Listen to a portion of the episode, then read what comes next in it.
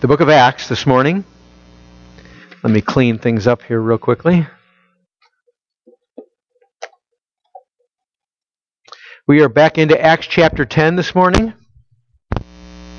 We're continuing our story from last week.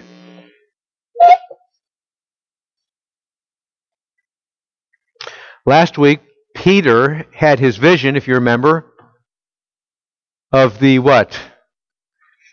Of the of the sheet with all the animals, right? The clean and unclean animal issue, right?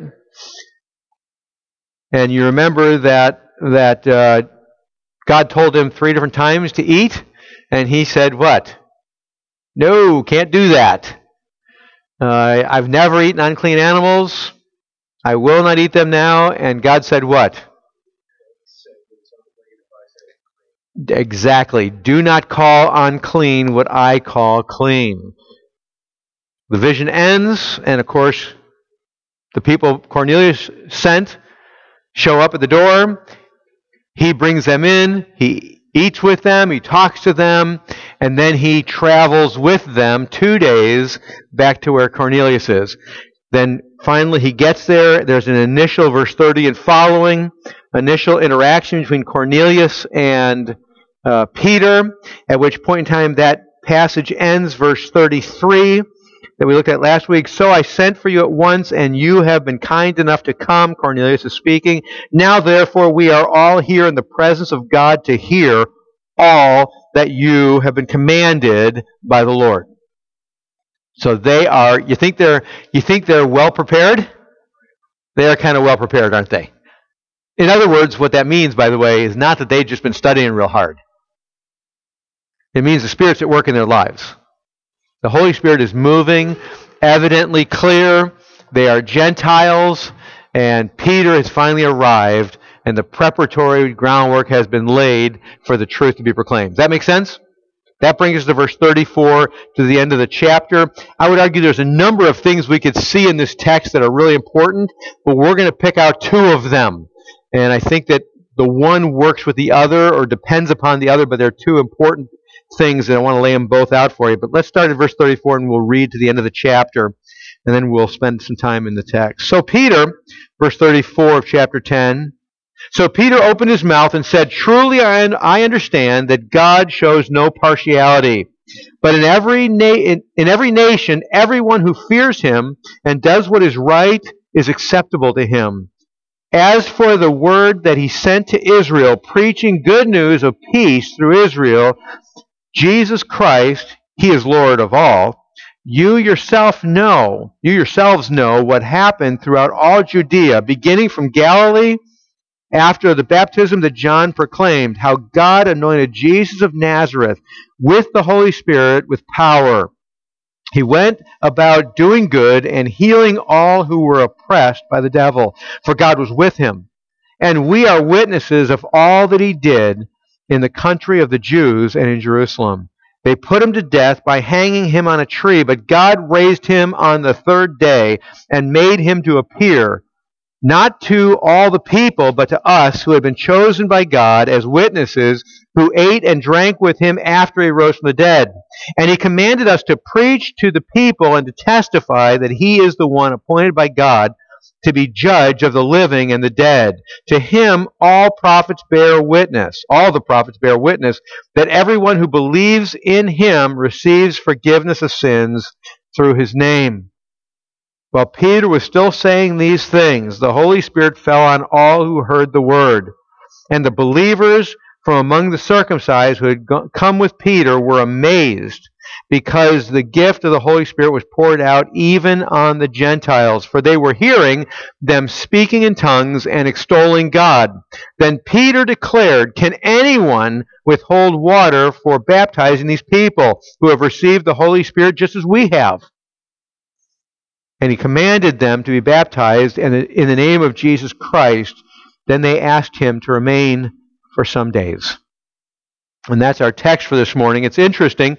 Um, this is the first, at least the first expanded discussion of the gospel going to Gentiles. It's pretty expanded here, isn't it? It's, it's, it's uh, it eats up a whole bunch of uh, of scripture and it's explained pretty thoroughly. There's several things that take place again. If I may just present it right off the bat, the two things that are essential that we see in this text are number one and most importantly the gospel proclaimed and the evidence of the gospel effective. That's number one. The gospel proclaimed and the gospel evidenced. Put it write it however you want to if you're writing notes. Very essential, very powerful. Number two is right underneath this, we could argue the effects of the gospel, and I'm choosing to put that separately because although we have an effect uh, immediate of the gospel, there's another one that it's easy for us to miss. And I want to, so I want to keep it separate. As a matter of fact, we're going to look at number two first before we get to number one. The effect of the gospel. It starts off right off the bat, and it connects the, the text we're looking at this morning with the text before. And I think it's appropriate, especially in the day that we live in, that we recognize this. I'm going to read it again. So Peter opened his mouth and said, Truly I understand that God shows no partiality, but in every nation, anyone who fears him and does what is right is acceptable to him. As for the word he sent to Israel, preaching the good news of peace through uh, Jesus Christ, he is Lord of all. You yourselves know what happened throughout Judea beginning from Galilee after the baptism that John proclaimed, how God anointed Jesus of Nazareth with the Holy Spirit with power. He went about doing good and healing all who were oppressed by the devil, for God was with him, and we are witnesses of all that he did, both in the country of the Jews and in Jerusalem. They put him to death on a tree, but hang on a tree, but God raised him up on the third day, made him to appear, not to all the people, but to us, who have been chosen by God as witness, who ate and drank after him, after he, with him after he rose from the dead, and he commanded us to preach the gospel, preach to the people, and to testify that he is the one appointed by God to judge the living and the dead. To him all the prophets bear witness that everyone who believes in him uh, receives forgiveness of sins. There's a number of statements in that section of verses that I read for the second time that we need to recognize, importantly recognize, and I think it's crucial that we recognize. Let me just give you a little background for where I'm headed. I had a really long discussion. Jim and Lois and I were talking about this Wednesday night. I had a long discussion with uh, a gentleman, one of my past students. It was initially a Facebook dialogue, and then it, I moved it over to Messenger, so it's a private dialogue because he posted something on Facebook about racial reconciliation. And I did not, I was not pleased with what he posted. I was not pleased at all. Because what he, without getting into the specifics, what he posted, what he was posting was something that I would argue is contrary to the gospel. What he posted, he's a pastor. Um, as a matter of fact, he's got his master's degree in theology. He's got his doctorate in theology. What he posted, he also pastors a, an inner city church in Washington, D.C. And what he posted, I would argue vehemently, and I did, that what he posted is something that is contrary to the historic biblical gospel. Because he was arguing that what is most essential to an understanding of the gospel is racial reconciliation. And and it, what he was saying is it is part and parcel of the gospel. Well, that's heresy. Am I presenting it rightly? I read the text. I read the quote he gave. It's heresy. Pure and simple. That's a different gospel. And it's very common today in churches. There is, for a variety of reasons, there is a very, even in the conservative American church, there is a very, not just an American church, but it's really all over the world. There is a very strong movement to what I would argue is very much a social gospel. And it's very troubling. And it is right now centered upon this whole racial rec- uh, reconciliation issue. And I want to address it. It's interesting that we have it in the text today, because certainly you can recognize here that there is an issue of racial reconciliation going on in this text, isn't there? And it's not just here, it's all over the scriptures. And what did Paul say in Romans? There is now no what? There's no longer any Jew or Gentile, but we are now what? one in Christ. I mean, you can see the text is really, really clear. And it's not just here in Romans, it's other places as well. In the Jewish days, even in, in Peter's day here, and long before, they misunderstood the law. And so they thought of themselves as being what? Superior or inferior? Superior. They misunderstood the law. The law never said anything about them being superior. The, quite to the contrary, what did God say about, about Old Testament Israel? They've always been a stiff necked people. That doesn't sound very superior, does it? And also in the scriptures, it describes them as being a really insignificant group of people, and it does it very regularly. God didn't call out a group of people who were great. He called out a group of slaves, didn't he? Didn't he? They were a bunch of slaves in Egypt, and he rescued them and, and made them his people. But they misunderstood that. And there was a call, even in the Old Testament, for what? That the Jews would do what? That they would proclaim God to who? To the world. To the rest of the world. Did they do that?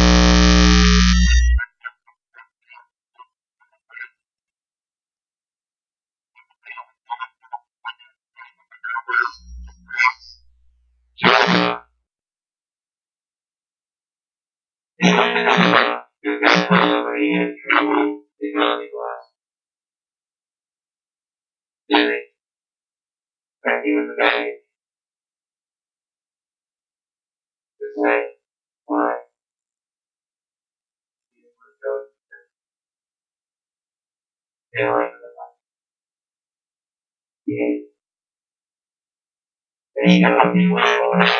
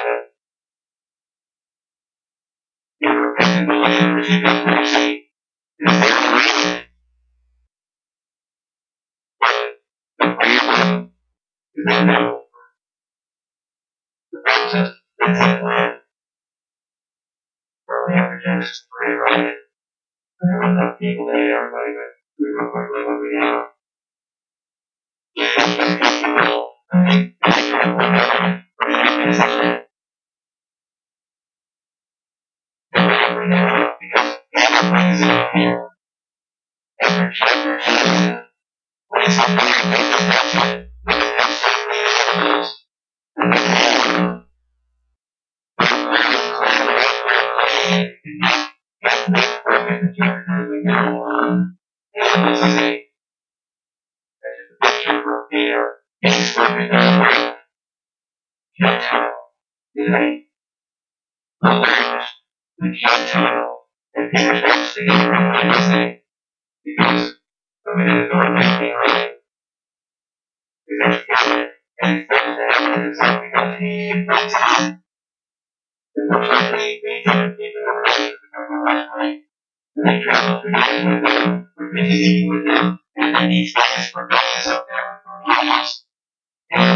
good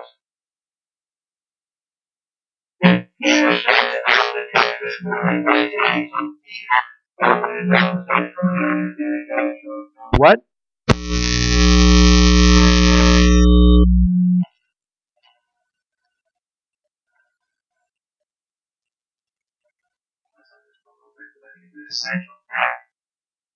essential point that we get.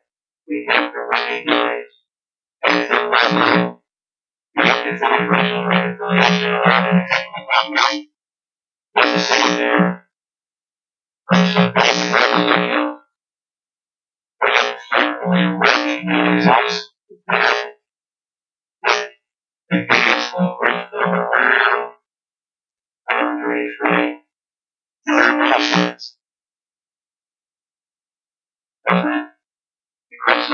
boundaries.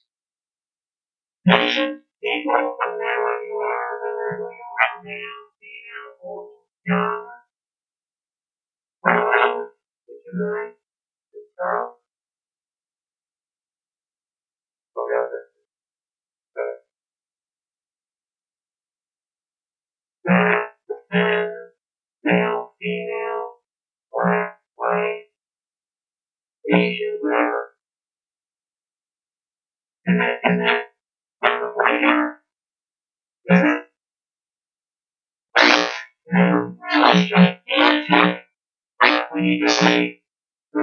here.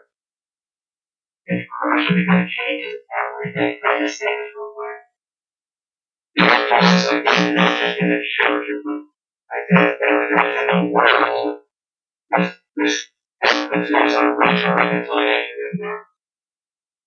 What I see for me is that we have this emphasis in the church of racial reconciliation with many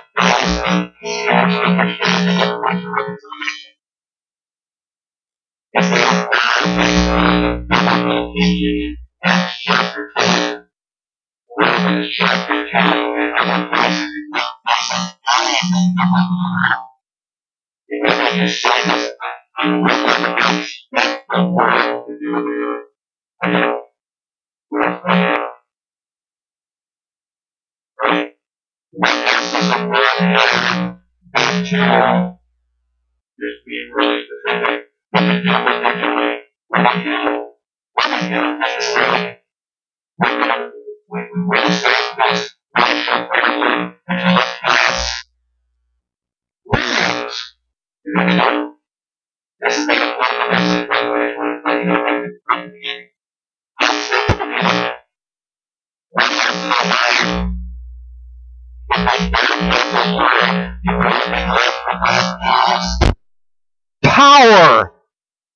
Wielding the law.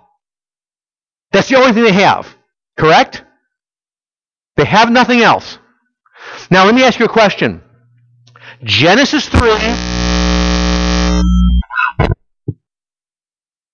When has that ever worked? I, I just want to be as clear as possible. When has that ever worked? The answer is never. And that doesn't have to be about racial reconciliation, does it? It can be about anything. It can be about anything. The law never fixes anything. The perfect law didn't fix anything. Did it? No, because God didn't intend it to. Did he? He never intended the law to fix anything. The law's purpose was a, a schoolmaster that would ultimately do what? Condemn us. Wouldn't it? It ultimately does only one thing, and it condemns us. Which tells us that we need someone outside ourselves to rescue us. And therefore, it points us to Christ who does what? Fulfills the law. Right? Does that make sense? Now, that's no different from any other law. No law has ever been able to change anybody. It doesn't. They may change you from, from being a lawbreaker to a legalistic law, law abider, right?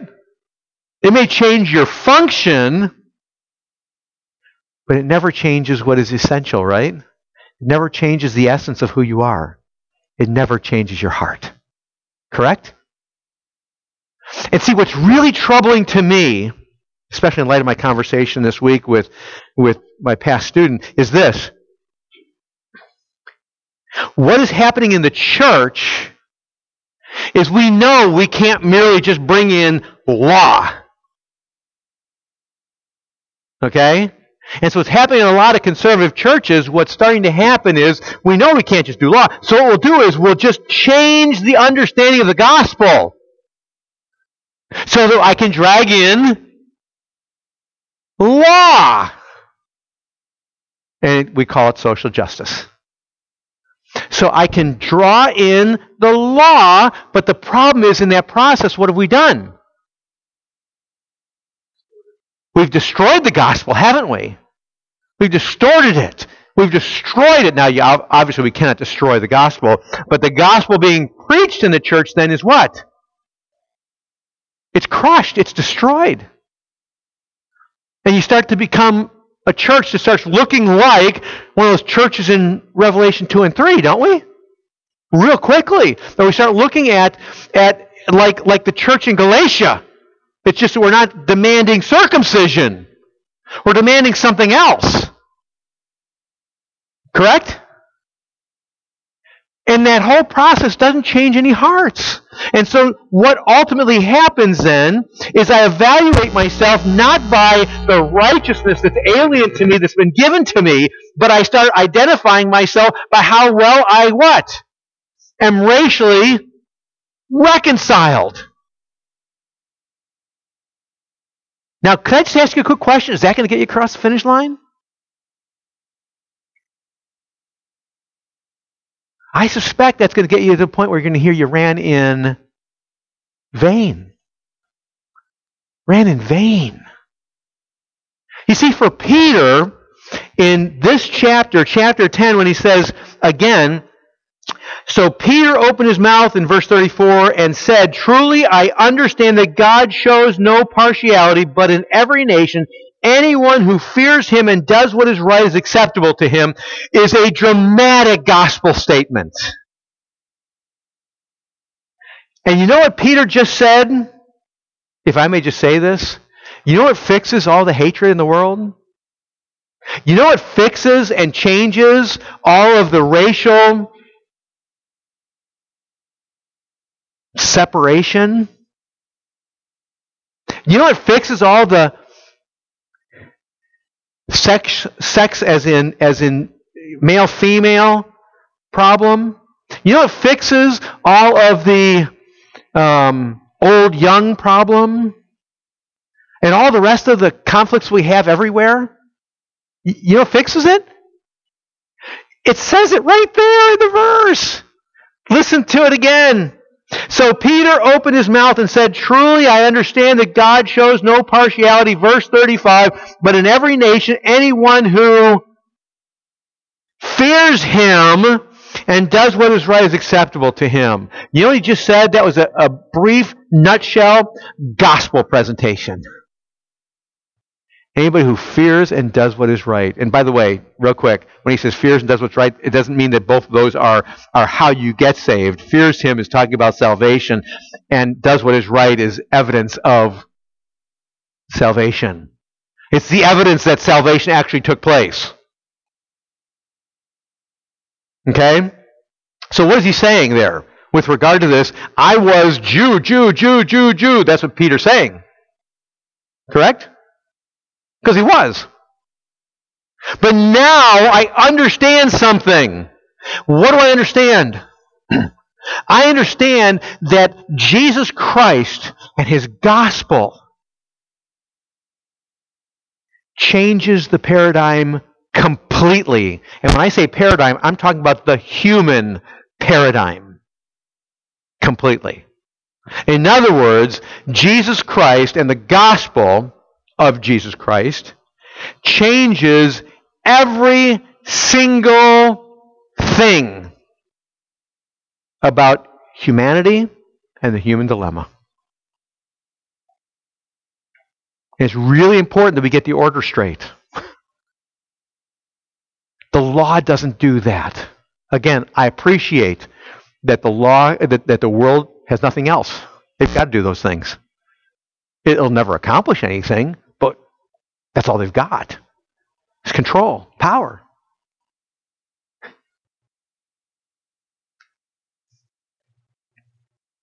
But Jesus came. And when he came, he died. And he was buried. And he rose again conquering sin and Satan and death. And the result is that now all power and all authority belong to Him. And He, via the Holy Spirit at work in someone's life, changes them. See, Paul's argument is the gospel changes people. And since God's plan is for the world, not just for Jews, it's for the world. That means that the gospel can change anyone. And not only that, but it does change anyone who, by the Spirit, have had the gospel applied. What does that mean? It means that when the gospel is applied, they are taken, as Ephesians chapter 2 says, from death to life. That old is gone and new has come. Correct? And that changes, according to God, it changes everything. It alters everything. Now, do we still sin? Yes. Which is why we had a, a repentance. That's one, one of the big reasons why I didn't want to miss our confession this morning. Because we still sin, don't we? And we still need to repent. But if the Spirit's at work in our life because the gospel has been brought and has been by the Spirit brought into our lives, we do what? Repent, which is what Peter's going through, isn't he? I realize now. Sounds like repentance to me. And see, here's the point for Peter and for God ultimately is when when we are made alive by the Spirit, it's no longer about what tribe you belong to.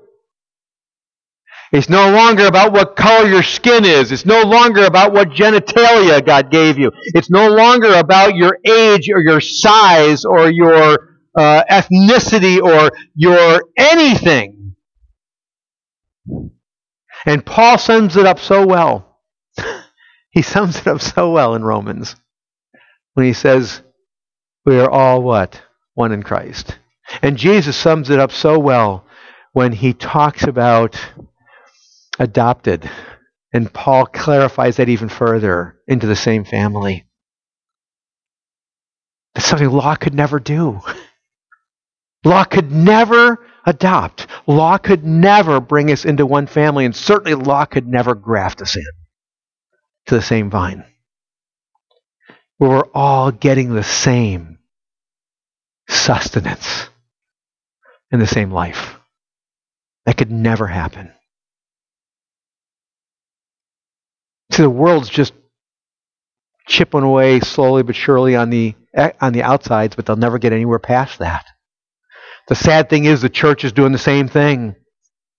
There's something amazingly beautiful when people who are saved fellowship in the gospel, revel in the gospel. And by the way, true believers what? Do revel in the gospel and fellowship in the gospel.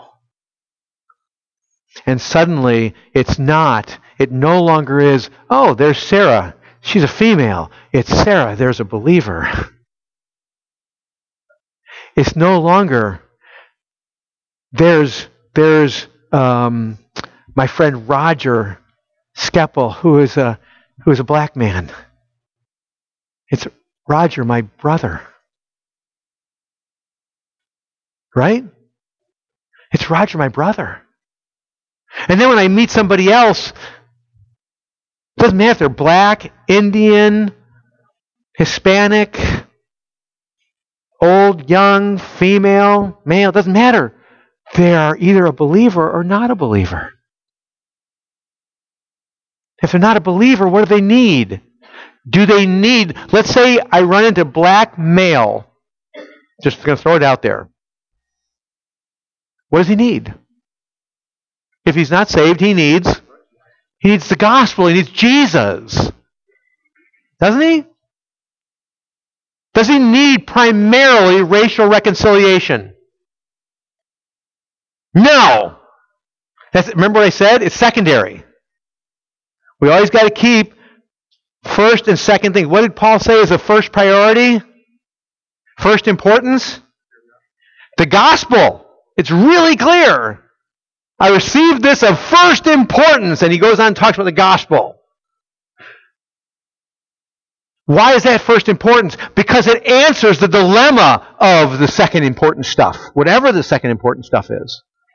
The second tier stuff, it always answers it. Every single time. But when we get those reversed, or when we try to smash them together, can I just submit to you something? nothing is answered. When you take second import, second things of second importance and try to smash them in with first importance, it never answers anything. If you reverse them, it's even worse. And for Peter, he's saying, nope, this is it. First importance. Second importance. I get it. Peter's saying, second importance, I get it. There isn't any anything else here except for what? Everyone needs to what? Believe in the first importance. Correct? Does that mean we never talk about racial reconciliation stuff? No, that's not what it means. Does that mean we say to someone who's oppressed, oh, buck up, come on? No. We should hate injustice, shouldn't we? We should abhor injustice, shouldn't we? But in the midst of injustice, where should our primary focus be? First important stuff. In the midst of injustice, I see someone being unjustly treated. Should I try to correct that? Yes, but what's really important? First important stuff gospel. Because when someone has the gospel, you know what happens if they're under oppression? Something radical happens when they have the gospel. You know what happens when, when, when, when they're under oppression but they have the gospel? The gospel spreads. You're right. And people find themselves like Paul in Philippians chapter 4 when he says, I've learned the secret of contentment, whether I have a lot or whether I have nothing, whether I'm free or whether I am imprisoned, whether I'm sick or whether I'm healthy. I can what? Philippians 4. If you remember, I can do all things through Christ who strengthens me. That means I can glorify Christ where he puts me. In, in the situations and circumstances he puts me in. Does that mean we don't stand up for oppression? No. Does that mean if I'm being oppressed, I don't see what I can do to fix that? No, it doesn't mean that at all. But what it means is in the midst of it, what does it look like?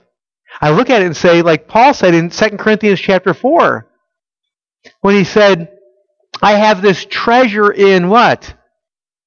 Earthen vessels, jars of cheap clay. So that the glory is not of me, but it's of God. And so when all these horrible things happen to me, what happens? All it does is cause the, as the chips fly off the piece of pottery, what happens? It exposes what's inside, and that's the what? The gospel of Jesus Christ. You know what Paul said? I got to tell you something. That's a little bit richer than let's get new laws passed, isn't it? Isn't it? It's a whole lot richer than if we were in our church saying we need to have is most important racial reconciliation. It's a little richer, isn't it? Now, I hope you get. I'm not saying that racial reconciliation isn't important. I'm saying this is the way you get racial re- reconciliation. When we get all jacked up over over racial reconciliation, not the gospel, we got first and second importance messed up. That's what we have. And it's devastating, and it's death. It's absolute death. Now that's that's the point in the beginning here, but it's a secondary point. Because the main point is what? Fear God and obey what he says. And then it says? Verse 35 Fear him, but in every nation, anyone who fears him and does what is right is acceptable to him. And of course, as I already said, does what is right is the ramification and response, the true response to the gospel because I've talked about before. I'm just going to pause just for a second because my view on this is different from a lot of people. And that is that when the gospel comes into our life, it, let me go back. When I was at Word of Life, here's what I heard whenever we were taught about evangelism. You share the gospel with people, and after they accept Christ to be their Savior, using their words, after they accept Christ to be their Savior, there's several things you need to tell them right away. Number one, need to read your Bible. Number two, you need to find a good church and get going to church. Number three, you need to tell people about Jesus. You need to, you need to tell people the gospel. Those are three things that you tell people all the time. Remember? You were there. If Canella was here right now, I'd ask her and she'd remember it as well. And all those three things can be summed up in one word. What is it? Law. Yeah, it's law. And I take a totally different view on it. Here's what happens I take a really large view on the Spirit's work in our lives. When the Spirit moves in someone and they are saved, He transforms them. And when He transforms them, something interesting happens. What happens that's so interesting is He gives them a new heart. I'm not telling you anything new. You knew that already, right? He gives them a new heart. And a new heart is a really important issue. this is not something insignificant. Because when he gives us a new heart, everything changes in a believer. Because before I hated the things of God, didn't I? Isaiah makes that really clear. I went my own way, I went astray. I looked upon him and I said, I see nothing interesting in him, nothing attractive that would draw me to him. Is that what Acts, or, uh, um, Isaiah says? But then when he takes me from death to life and gives me the faith to believe, my new heart that he gives me longs for Jesus and recognizes for the first time the love that's pouring out to me and pouring into me the love of Christ. And for the first time, not only do I recognize it, but I love the love that's pouring in. And I love the love pourer. Don't I? That's what happens. And when that love begins to pour out into my life, you know what starts to happen? If I may put it this way, it's like a jar under pressure.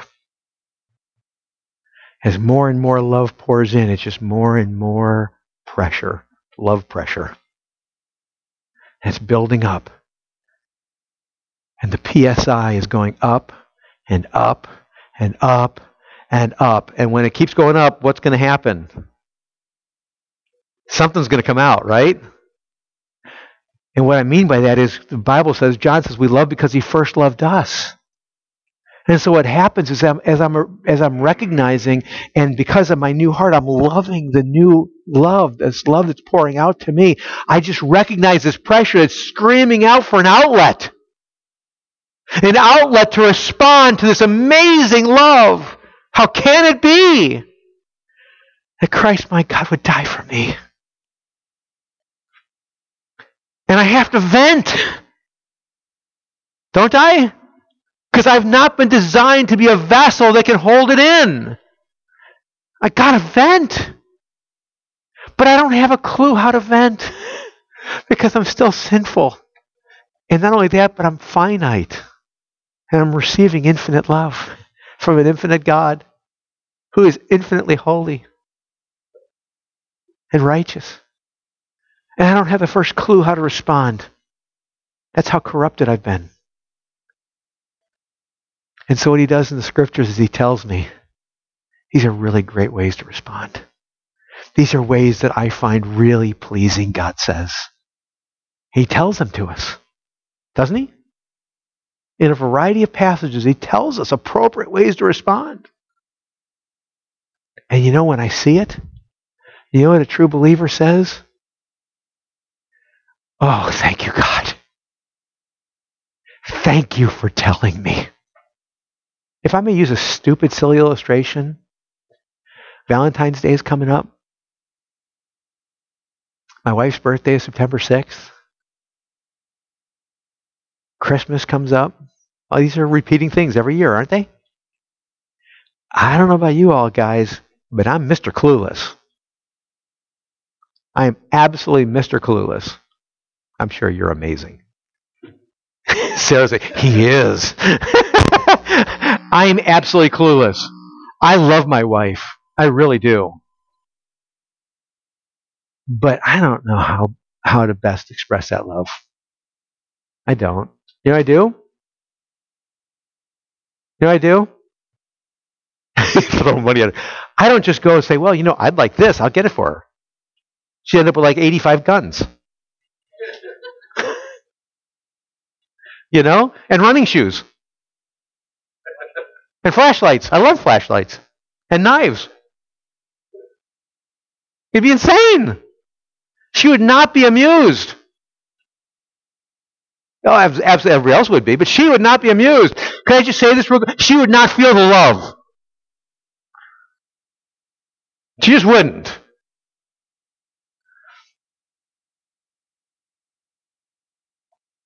So I go ask her.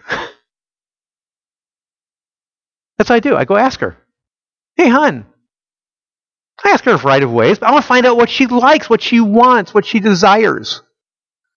What would please her? That makes sense, doesn't it?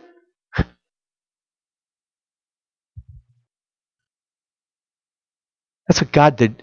As bad as it is with me and my wife, and me unable, because of my cluelessness, to identify on my own what would really please her, I'm like 85 billion times worse in figuring out what God would be pleased with.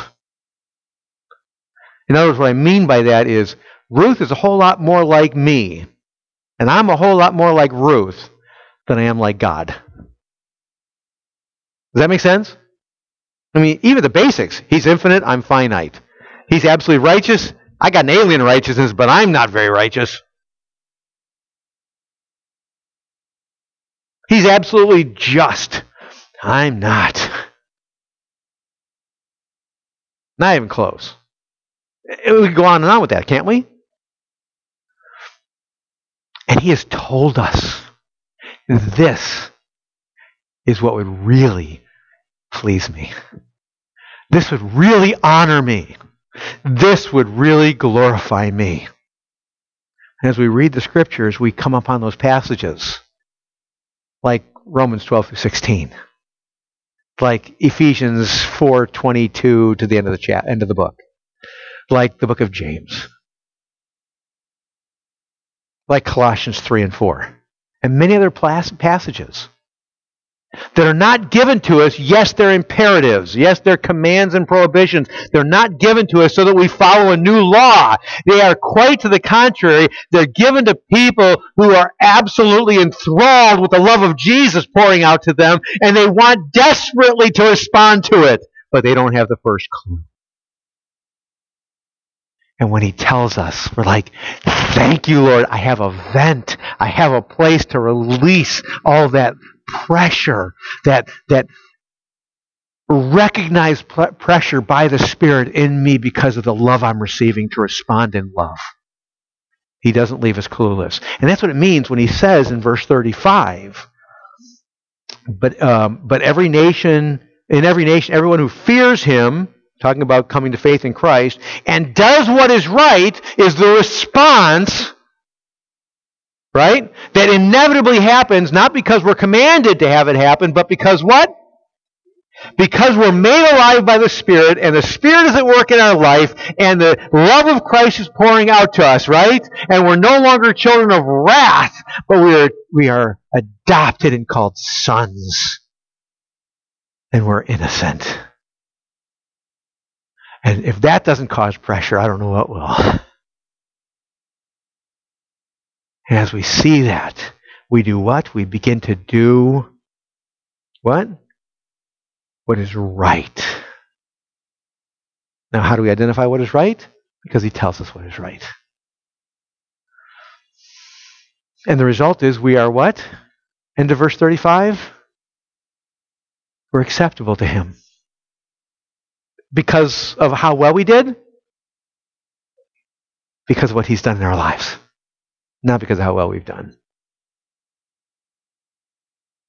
So he goes through all that rest that we're not going to talk about for sake of time. We're going to jump back out to um, verse 44.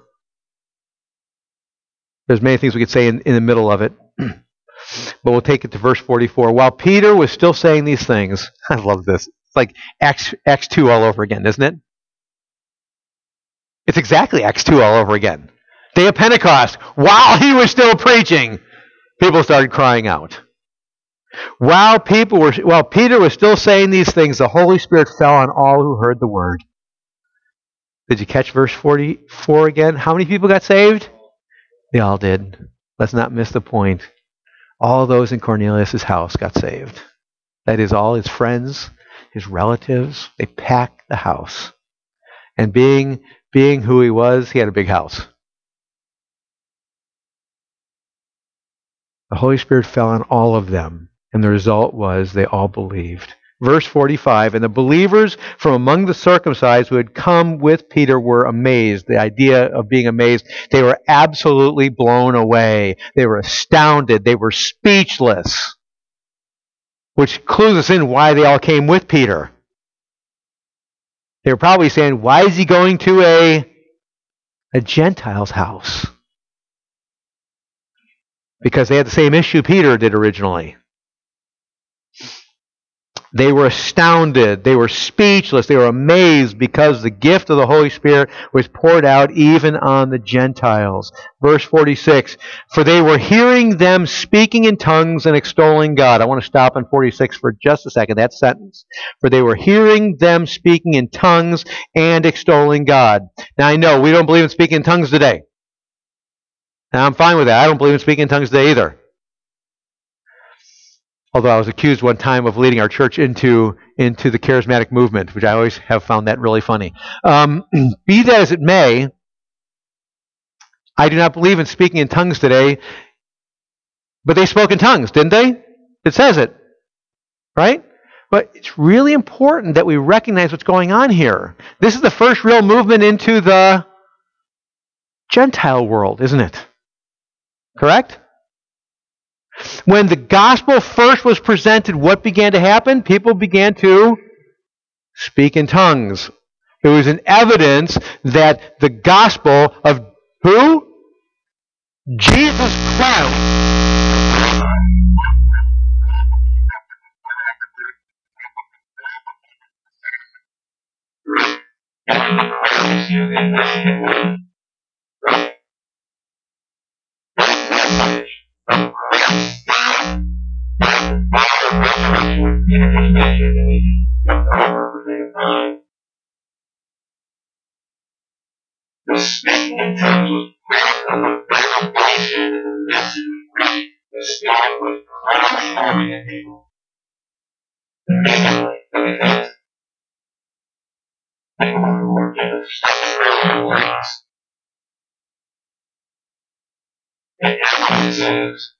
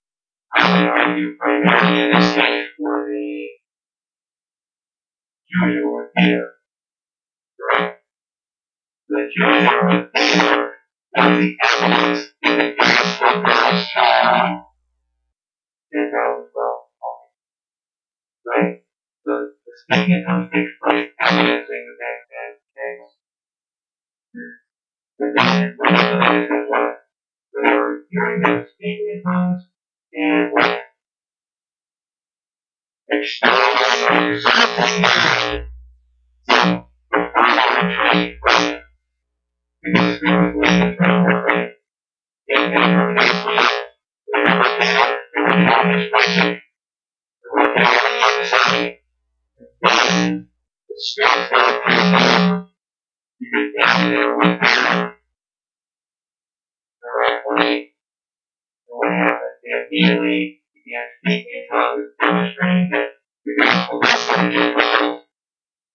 And the Spirit doesn't work. Transforming this town and the same level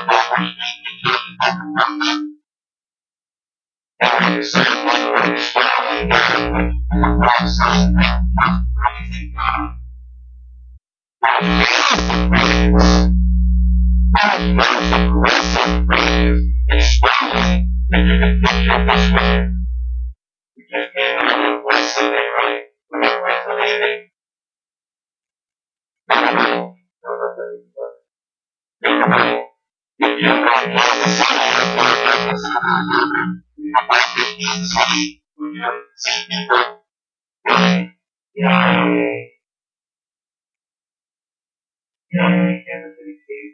No, you wouldn't need to do anything you. Would you? Right? That's how we in 2020.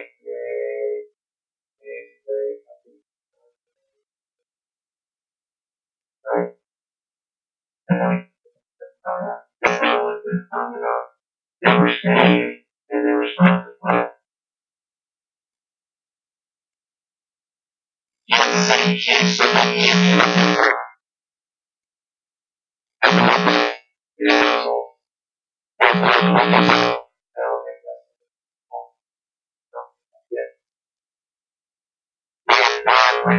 think that's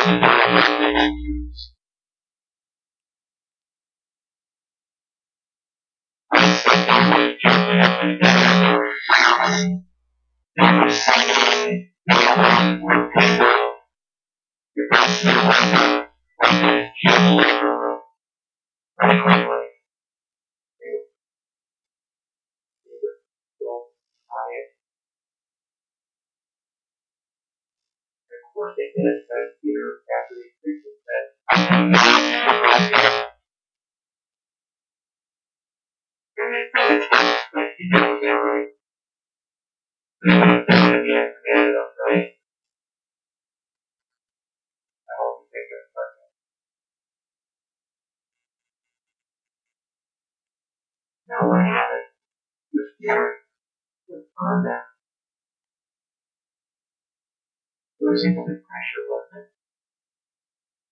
It? It was instant pressure. Super, supernatural. Holy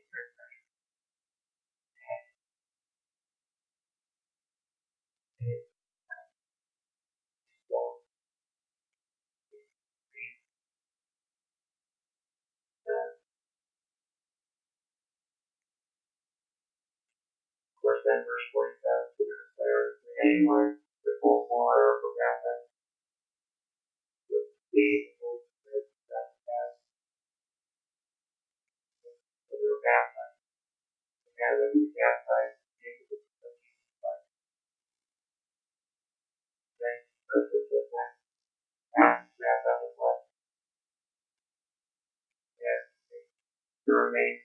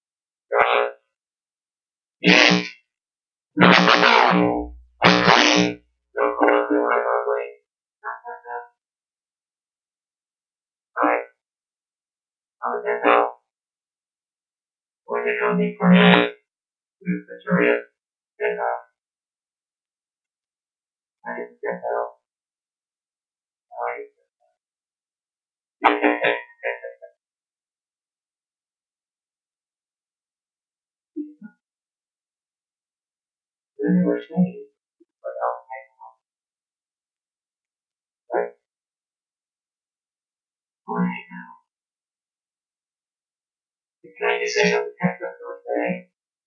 I think it's not a long time long. Like a few days in and out, in and out. That maybe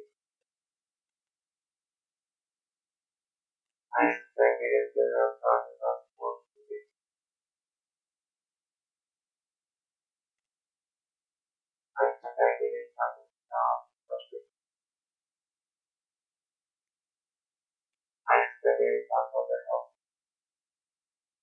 I suspect it probably is talking about their their 401k.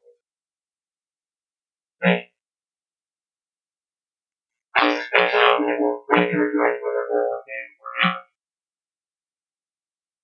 This must be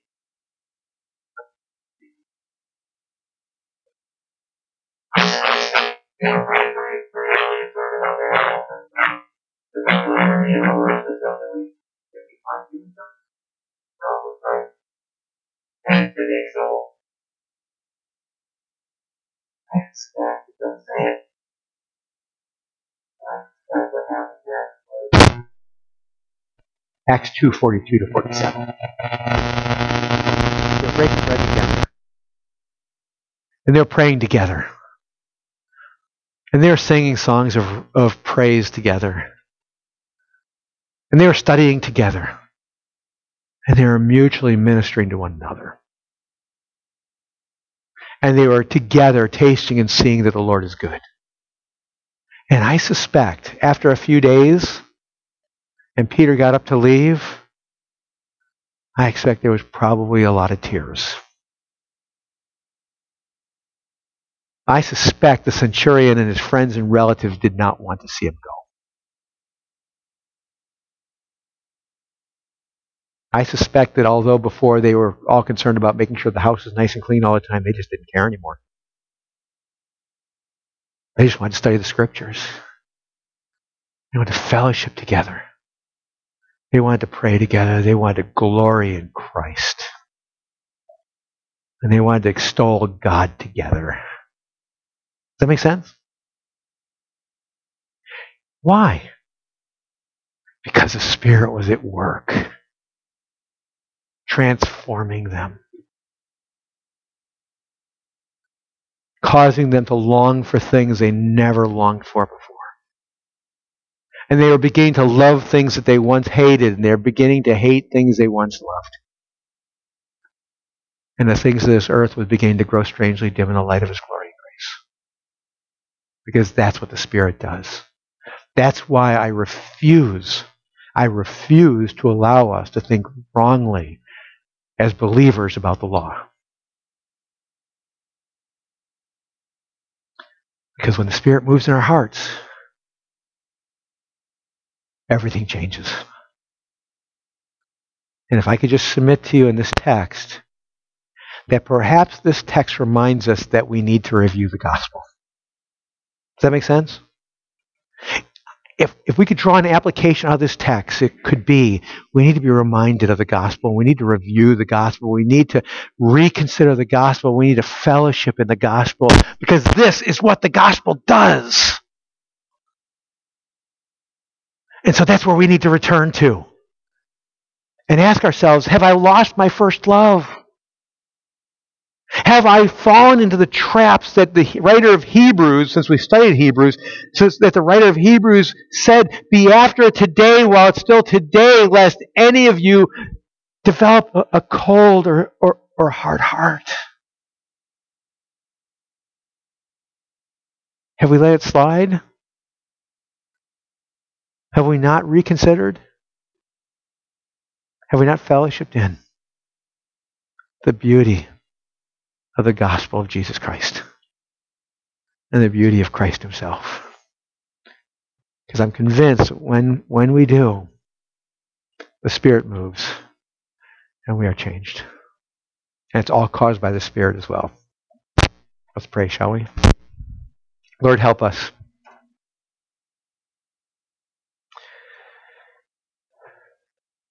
We are people who get easily distracted.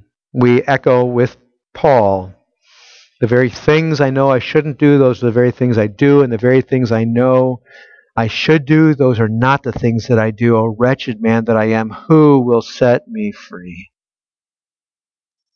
Help us to remember to echo as well what Paul says next.